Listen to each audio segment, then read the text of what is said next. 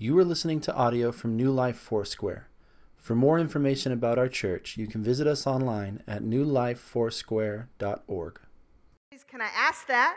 We're asking God hard questions. And the chapter that I read in this book is like, what if someone came to church, a young woman, who is in the nowadays context of life, and she heard some pretty crazy scriptures that said that women are supposed to do or not do lots of things in church. And how would she feel about that? So, just kind of a fresh eyes that we're looking at some of these scriptures. And that is certainly not the message that I feel that Jesus portrayed in his life. He portrayed a message of including women, of lifting women up from situations that culturally or uh, legally were keeping them down. But he lifted them up into conversations with him, into traveling with him, and traveling for him, providing for him, ministering for him, and for the gospel even after his death. So I hope that you'll join with me in feeling the freedom that God wants to bring today. Amen? Amen. Amen. All right. So, hi, Mom. She's in heaven. I like to think of my mom in the perfect shalom. She is whole, and she, uh, whatever she saw herself or other people in the eyes that she had on this earth, or the heart that she had, when she went to heaven, she sees with his eyes and with his heart. So I just really love thinking about her up there and working with Jesus and just being involved in his presence. And uh, I just, I just love that. So if you're missing your mom today because she's in heaven, just think about, you know, the passion that she has towards the things of God for your life and for the people that you're involved with.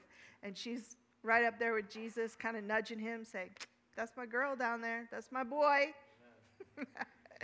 I don't know if that really happens, but it's kind of cool to think about. so, as I preach today, I want to tell you what my personal mission is in life whenever I preach, whenever I do, is that you would pursue your purpose passionately. That is my whole goal. And uh, when you pursue, the, you seek and you yearn for the life that you were born to live. That I just I pray that God will give you the freedom that you would pursue and live the life that you were born for. And that when you have found your purpose, that you believe and operate as if God has ordained you ordained you and asked you to exist for a reason. It is true. It is very true. And that when you have passion, that you have the Holy Spirit living on the inside of you, and that the old nature is passing away, and behold, all things have become new in and through Christ Jesus. And that He has given you a transformed self through Himself. How amazing is that? Have you ever tried to change somebody? Have you ever tried to change their behavior or yourself? But you know, when God comes up and the Holy Spirit bubbles within you and He gives you His heart towards something, you are motivated not just to change, but be to transformed by the renewing of your thinking. And so, this is my heart as we preach this message that you will be transformed to pursue your purpose passionately. Uh, let's think about what God says about women. What is his view? And uh, God says that women are a wonderful thing and that they are a complement to society and to initially when they were brought to a man, right? In Genesis chapter 2, we find God's utopia, his perfect world, right?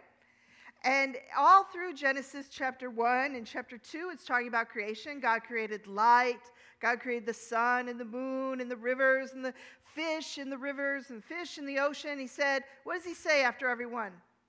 It is good. It is good. But he created man, and there was something missing. He said, I saw man alone, and I said, It is not good. So God created woman put man to sleep, took a rib out of man. Because, you know, women, uh, when they're going to begin to be fruitful and multiply, they can't have different DNA. They need to have some shared DNA. So he took the rib out of the man and he put it in a woman and created a woman. She wasn't created by inferior soil. She wasn't created in a different uh, design than man, except that she was a woman, which is man with a womb. That's what that word means. It doesn't mean inferior, stupid female. It means you are a man with a womb. And together you create life. The math is very simple. Adam could not produce and multiply and do all the things that he had to do without an equal counterpart. Right? He needed someone he didn't have to give instructions to every step of the way to help him out. He needed a thinking woman, a woman who had ideas, a woman who had opinions and thought and care for all of creation that they were in charge of. Can you imagine being the only two people on the planet? I'm like, uh, carry load, baby. Right? carry your load. I don't want to have to tell you how to put your slippers on in the morning. Come on, let's go. So he gave him a woman, and in the Hebrew word, that does not mean the word helper is also associated with God eight times. And God is not our subordinate, right? So woman is not man's subordinate. Woman is man's counterpart. Woman is man's uh, fullness. She adds to the fullness of what's going on in creation. Genesis chapter 1, verse 27. So God created man in his own image. In the image of God, he created him. Male and female, he created them. And God blessed them and said to them, Be fruitful and increase in number, and fill the earth and subdue it. Rule over the fish of the sea and the birds of the air, and over every living creature that moves on the ground. And then God said, I give you every seed bearing plant on the face of the whole earth, and every tree that has fruit with seed in it, and they will be yours for food. And verse 31 And God saw all that he had made, and it was very good. Yeah? And so, before anything else happens, God has given them both co dominion over everything and asked them to subdue it. When Jesus was here, he said, The kingdom of God is at hand. And he wanted everyone to operate in this dominion of the kingdom of God, right? Now, can you imagine if we think that women cannot teach? Women cannot have a place in ministry. Women cannot disciple. Women cannot read the Word of God, which is what they believed in that time and place where Jesus was. Women didn't have school.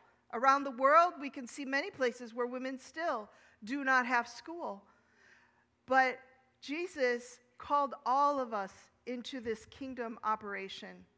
He called all of us because you know the job is too big. The job is too big for only one race or one gender. And we have to be careful with how we think and how we talk to people and how we present things so we are an inclusive people. Because in Joel 2, that was quoted in Acts 2, it said that the men and the women and the young men and the old men and the children all would prophesy, right? God is inclusive. And when he does that in the New Testament, he's quoting from the Old Testament. So this was always in the heart of God. It was always in the heart of God to include women and children and young and old. And what's our theme this year? generational generosity, right? We're coming together, we're working together, we're getting the gifts of the young people to help us with technology for sure, right? And uh, they're hearing some of the wisdom and watching us walk our lives for those who are more seasoned, shall we call ourselves. And uh, so we need to be generationally generous with our advice, with our wisdom, but also gaining from the younger people that come from behind us, right? And also many cultures. We represent many cultures here. Yeah? So we have to we have to embrace everybody because God loves that. You know in heaven there's no Chinese row. And then a, a Filipino row. And then a Swedish row. There's no Baptist row, Catholic row, uh, Church of God row. There's just everybody worshiping and bowing down before the Lord, saying, Holy, holy is the Lord. And don't you want to look like heaven? Don't you want to look like heaven? I believe that this mountain of having a superior complex uh, composure that some people have was stirred in me as a young person. I hated it. I hated prejudice. I hated someone telling me I couldn't. If you tell me I can't, I probably will try and do it. I don't like it. Recently, I had shoulder surgery, and uh, my husband, you know, knows that I'm a bad patient. I'm always trying to do more than I should do, you know. And I thought, I have to rest my arm for five weeks. I can't open my own car door for five weeks. Instead of being so lovingly like, oh, he's so nice. He'll do all this for me. You know, I got that independent spirit. What do you mean I can't open my own car door for five weeks? Because God put something inside me to, you know, fight for what is right, fight for rights. And I remember being in college, eh, which was not a good career choice for me to be a college student because I was always arguing with the professors. And I remember being in the sociology class, and this professor said back in the early 80s, I don't believe that we should teach English as a second language because some people are just meant to be busboys. I couldn't sit in my seat. I had to stand up. I had to say, Excuse me. are you saying that the next amazing neurosurgeon, just because they don't speak English, shouldn't be allowed the same educational opportunity that could save you if you have a brain tumor? But because you decided they weren't worth something? A class? They weren't worth a class? Are you serious with me? I'm like, oh, can we talk after class? I'm like, no, we're going to talk now. you just let that thing out. so I didn't do well in college. But we've come a long way, huh? Amen. We've come a long way. So God says that we women are helper and counterpart, and they have a charge of the Lord to have co-dominion over the earth and everything in it. And it says in Proverbs 18:22 that a man who finds a wife finds a treasure and he finds favor from the Lord. Proverbs 19:14 Fathers can give their sons an inheritance of houses and wealth, but only the Lord can give an understanding wife. Wow. He says good things about women even in the Old Testament. And if you're single here today or widowed, uh, these things are still over you. It, you don't have to get married for these things because these things should be true about you before you get married. So if you're single today, uh, please don't take my words as, oh, only if I'm married I have the grace of God. No, that's not true. Because you're these things. Read Psalms 139. You are fearfully and wonderfully made in the womb of your mother. No one comes to earth without a mom, right?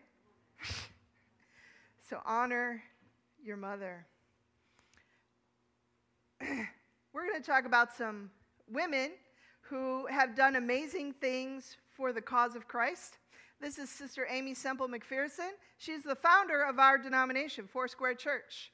She is also the founder and the operator of KSFG, which is a radio station that uh, she developed and owned. And she's also the founder of Life Bible College, which now has become two or maybe three campuses in this nation. And um, her famous quote is What is my task?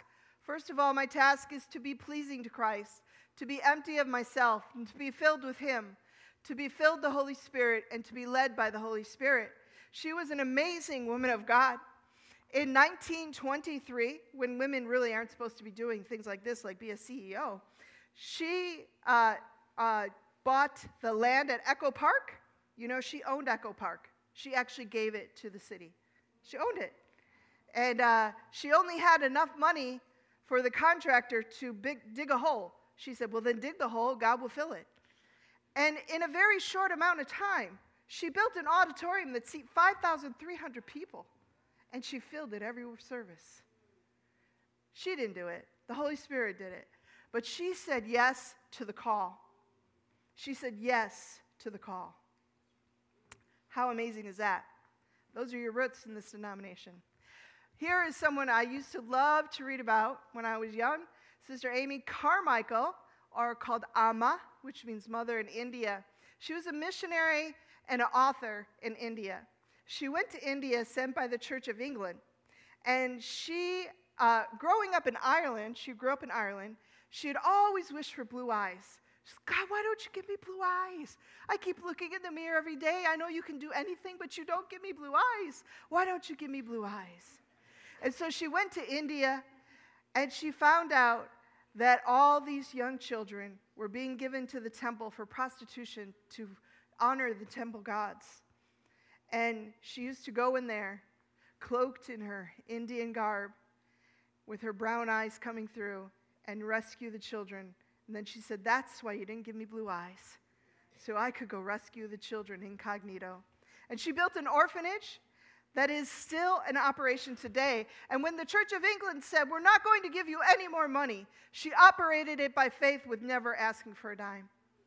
She authored 40 books while she was there in India. You know, they didn't have typewriters back then? Yeah, she's done amazing work. So, all through history, we see that God has apostles as women and evangelists as women, and missionaries as women, and teachers as women, and preachers as women. And all of these women that I'm mentioning also operated in the amazing miracles, signs, and wonders. Ida B. Robinson, she said, If Mary could carry the word of God in her womb, I can carry the word of God on my lips. And she developed the Mount Sinai Holy Church of America. And uh, back in 1924, God had told her a vision to come out on Mount Sinai and loose the women. And even though this denomination didn't grow as much as Foursquare, it is still happening today. And she was a very, very brave woman, being African American, of course, also. She had a few strikes against her in the world of society. But we've come a long way. The mountain has moved. Amen? Amen. You should get excited about that. But the questions I'm supposed to answer today in the next five minutes. Are God, does God discriminate against women? Well, I would have a resounding no. And women, are you the weaker vessel? And should you be silent in church? And then is it okay for you to preach when men are present? Well, we're going to find out. You know, I really loved, I listened to a lot of uh, theologians. I read a lot of Greek and Hebrew and books. And uh, I really love what John Ortberg says. He said, Growing up in the Baptist church, I really did believe that women were the weaker vessel. I believed that they were inferior to men, and that God had said that they should serve the man, uh, just like it says in Genesis 3. But then, as I became a preacher and I got married and I had two children and I wanted more for them, I realized my theology was built on the curse and not on the blessing. Is your theology built on a curse? Or is it built on a blessing? Is it built on the original intent of God, or is it built on how man has intervened and messed the world up? I want you to operate in the kingdom of our God. Amen? Amen. so we're going to look at a. Uh, I wondered if this message was even necessary because our denomination was created by a woman and we see women preaching and being missionaries all over the world. I've raised, uh, my husband and I have raised two amazing daughters. I say, I, when I grow up, I want to be like them. They've done missionary work. They certainly speak in front of people. That uh, our youngest is in the world of advertising, going to school and doing great. And, uh, you know, so I haven't heard one of them talk about being a homemaker. uh, they talk about their trips and they talk about the things that God has for them that are really amazing. And uh, I, I encourage them go, go for it. And when you get all those dollars, come back home. No. but uh, our life group, I asked women what would they ask God? And this is what they said. I would ask God, what position do women have in church? And someone said, I would ask God if all the Catholic uh, heads, the Pope and the cardinals, are men, why do they wear dresses? I would ask God, why do women have to have painful female issues? I would ask, how can I be a great mom and a role model if all my kids are boys? Where is the Gospel of Mary or the Old Testament book of Miriam? Why are there not more stories in the Bible about young girls and women? And why is there so much honor about Mary in the Catholic Church? So that encouraged me to do the sermon, and I thought, well, yeah, we actually still do need to answer all these questions. Amen? So we're going to say, Can I ask that? And I want to talk about Sarah and Abraham. It says, You are the daughters of Sarah. Yeah. A lot of us, we keep attached to the, you know, time Eve ate the apple, we say we're daughters of Eve. But Hebrews says we are the daughters of Sarah. Peter says we are the daughters of Sarah. And Sarah is a shiro. That means a girl hero. Okay? Sarah is a shiro because Sarah didn't operate in fear, the Bible says. Sarah, we can see that God says you are co together because when he comes to Abraham, you know, Abraham used to have a name without an H in it, and Sarah used to have a name without a H, right? And when God came to Abraham, he put part of his name in Abraham's name because he said, Now we're in covenant together. Your enemies are my enemies. I will bless who blesses you. And I'm going to give you a land that's amazing to possess. And your offspring are going to be more than the numbers of the sand. You cannot count the stars, but your offspring are going to be as much of the stars. They're like 90, they don't have children yet. Abraham's looking at God like, What? Sarah's in her tent laughing, like, What? But you know, God changes her name too, and He puts His name in her name because they are co covenant people with an amazing God. She's not left out, she's not the servant, she's not subservient. She comes with Abraham with her name changed, and they walk into covenant together. And she bears that one and only child, Isaac, who God has called, and somehow we all become part of that lineage. What an amazing, historical, beautiful thing that we have relying on what God has said to Abraham and to Sarah. And in 1 Peter, it says, But Sarah called Abraham Lord. And so then we're thinking, what do we got to go around and like this to our husbands? What do you want? How can I serve you? That's not what it means. The word Lord was written in all lowercase letters, and it meant Adonai, like madam or sir. And you know, before you start bashing the fact that we're supposed to respect our husbands, why would we not? I want the best for my husband. I want him to be respected in the city gates. I want him to have an anointing on his life. I want him to have as much provision and God as he can get. I want him to be respected. I want him to be loved. And I want him to be most that at home. I don't want him to have to find it more somewhere else. There's nothing wrong with respecting your husband. You should want that in your marriage. And God says, what we don't have, we should start operating in faith as if we do have it. And we, you know, if you need to go to EHS and EHR and figure out how to work some of those things out or have a pastoral counseling or marriage counseling with a therapist, go do that. But yes, by all means, have a beautiful covenant relationship together with your Lord and, and together respect and honor each other. Amen? Amen.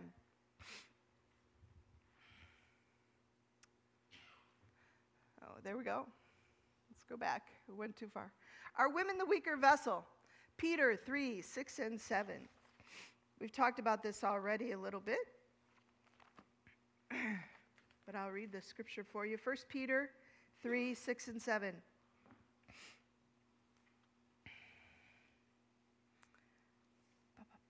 Like Sarah, who obeyed Abraham and called him her master or Lord, you are her daughters if you do what is right and do not give way to fear.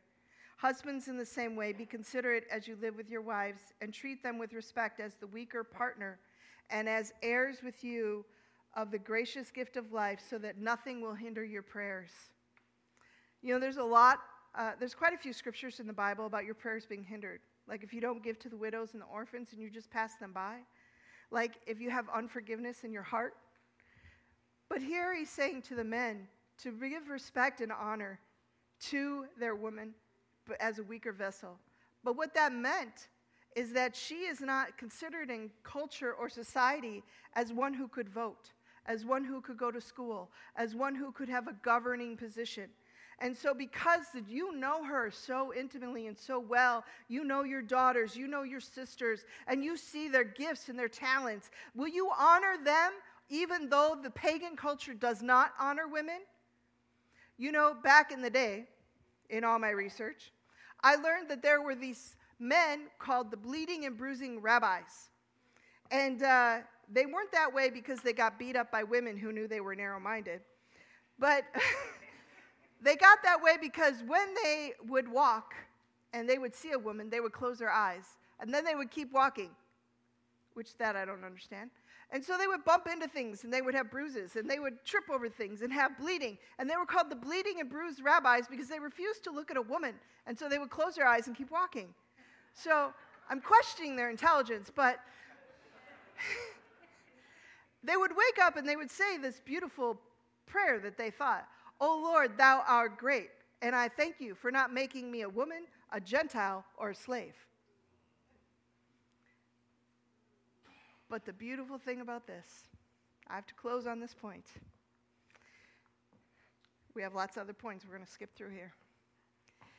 Is that Paul probably grew up being a Pharisee saying that prayer or hearing it said.